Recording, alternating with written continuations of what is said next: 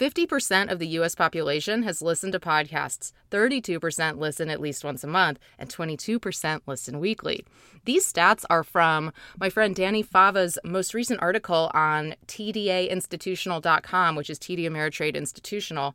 She wrote a really good post here, and it opens with six powerful stats about why every advisor should have a podcast. And I would take this and say why every brand that's doing any kind of marketing should have a podcast. When we say podcast, also, I'm including things like flash briefing because a podcast can be quite an undertaking, especially if you're doing interviews. It's a lot of time and commitment, and you don't want to pod fade, which 50% of podcasts do within the first couple months. So when we say podcast, just remember we also mean short form audio content based on this definition here. Some of the stats that she shared about podcasting include the fact that there are a lot of wealthy people listening. Podcast listeners are 45% more likely to have at least $250,000 in annual income.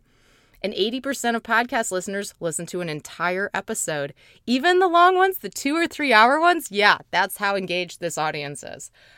Now, she actually quoted me, uh, which was nice to see. Thank you, Dani. But this was about the message and the efficacy in the brain. So I've said this many times. We process sound in 0.05 seconds. That's 10 times faster than the blink of an eye.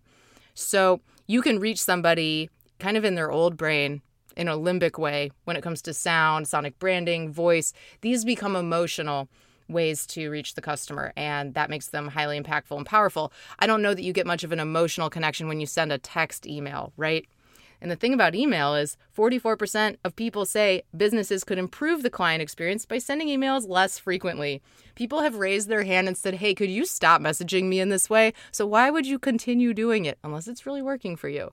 But I would look at these numbers and it's clear what the next step should be if you don't already have a podcast or a flash briefing, if you're not already using voice to share your content.